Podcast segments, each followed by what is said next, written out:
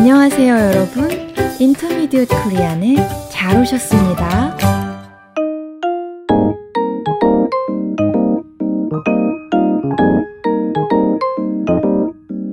여러분 안녕하세요. 유쌤입니다. 안녕하세요, 민쌤입니다. 민 선생님, 주말에 뭐 하셨어요? 주말에요? 음, 그냥 집에서 쉬었어요. 뭐 하고 쉬셨어요? 책 한두 권 읽고 또 글도 쓰고 산책하면서요. 아, 재미없다. 책 읽고 글 쓰면서 쉬다니 세상에. 그런가요? 유 선생님은 주말 어떻게 보내셨어요? 오랜만에 가족들하고 바닷가 나들이 다녀왔어요. 좋으셨겠네요. 네. 바람도 많이 쏘이고 맛있는 것도 먹고 이런저런 얘기하면서 깔깔대고 웃기도 하고요. 혹시 강아지도 같이 갔어요? 네, 그럼요. 얼마나 신나게 뛰어다니는지 덕분에 저희도 운동 많이 했어요. 그러셨군요. 청취자 여러분, 여러분은 주말 어떻게 보내셨어요? 잘 쉬면서 새로운 힘을 충전 받으셨기 바랍니다. 그럼 오늘 일상생활에서 자주 쓰는 유용한 표현을 배워볼까요? 네. 오늘 준비한 표현은 모범생이라는 말이에요. 어머, 우리 민 선생님하고 정말 잘 어울리는 표현이네요. 그런가요? 아유, 그럼요.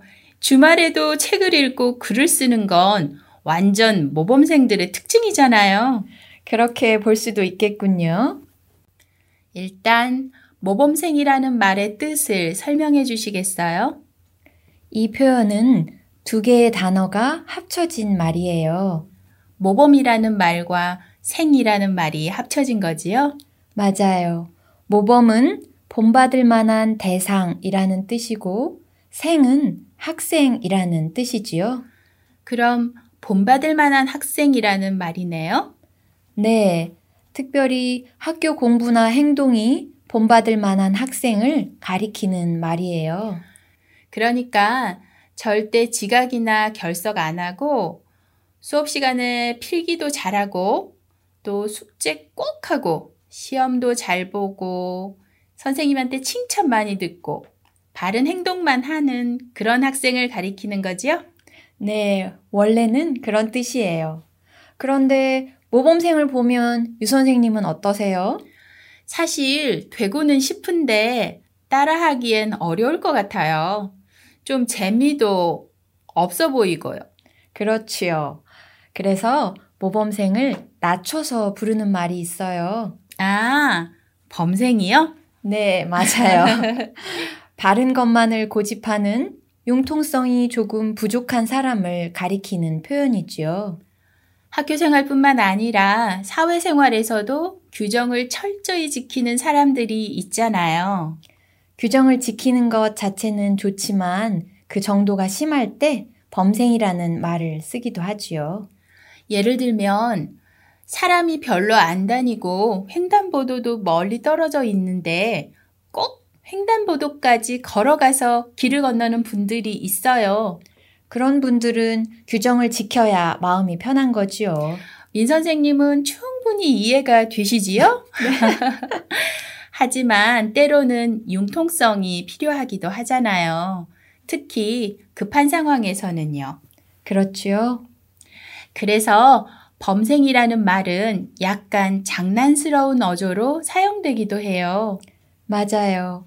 모범생은 원래 좋은 의미이지만 범생이라고 하면 약간 장난스러운 느낌이 들어요.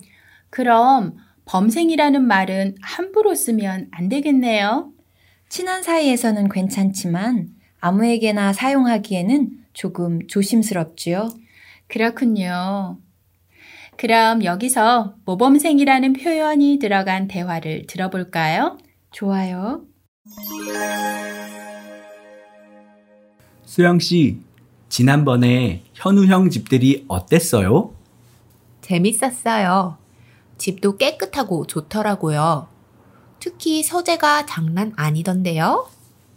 형이 학교 다닐 때 공부 잘하는 모범생이어서 책이 아주 많을걸요? 맞아요. 책도 많고 상장도 많던데요. 좀 놀랐어요. 왜요? 현우 오빠 전혀 모범생처럼 안 보이거든요. 지호 씨가 현우 씨 집들이에 대해서 수영 씨에게 묻습니다.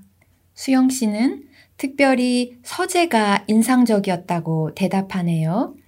그러자 지호 씨는 현우 씨가 학교 다닐 때 모범생이었다고 얘기를 해줍니다. 수영 씨는 겉보기에 현우 씨가 모범생 같지 않아서 좀 놀랐다고 하네요. 여러분, 오늘 우리는 모범생이라는 단어에 대해서 배워봤어요. 학교 공부나 행동이 본받을 만한 학생을 가리키는 말이에요. 그리고 바른 것만 고집하는 융통성이 조금 부족한 사람을 뜻하는 범생이라는 말도 배웠어요. 여러분은 학교 다닐 때 모범생이셨나요?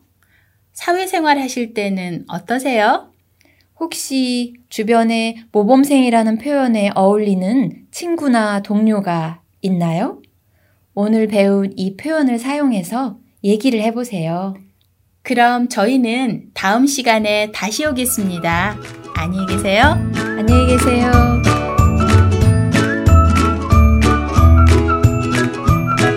아, 여러분, 우리 팟캐스트에서는 대본을 제공하고 있어요. 혹시 안 보이시면 여기 올려진 링크를 눌러보세요.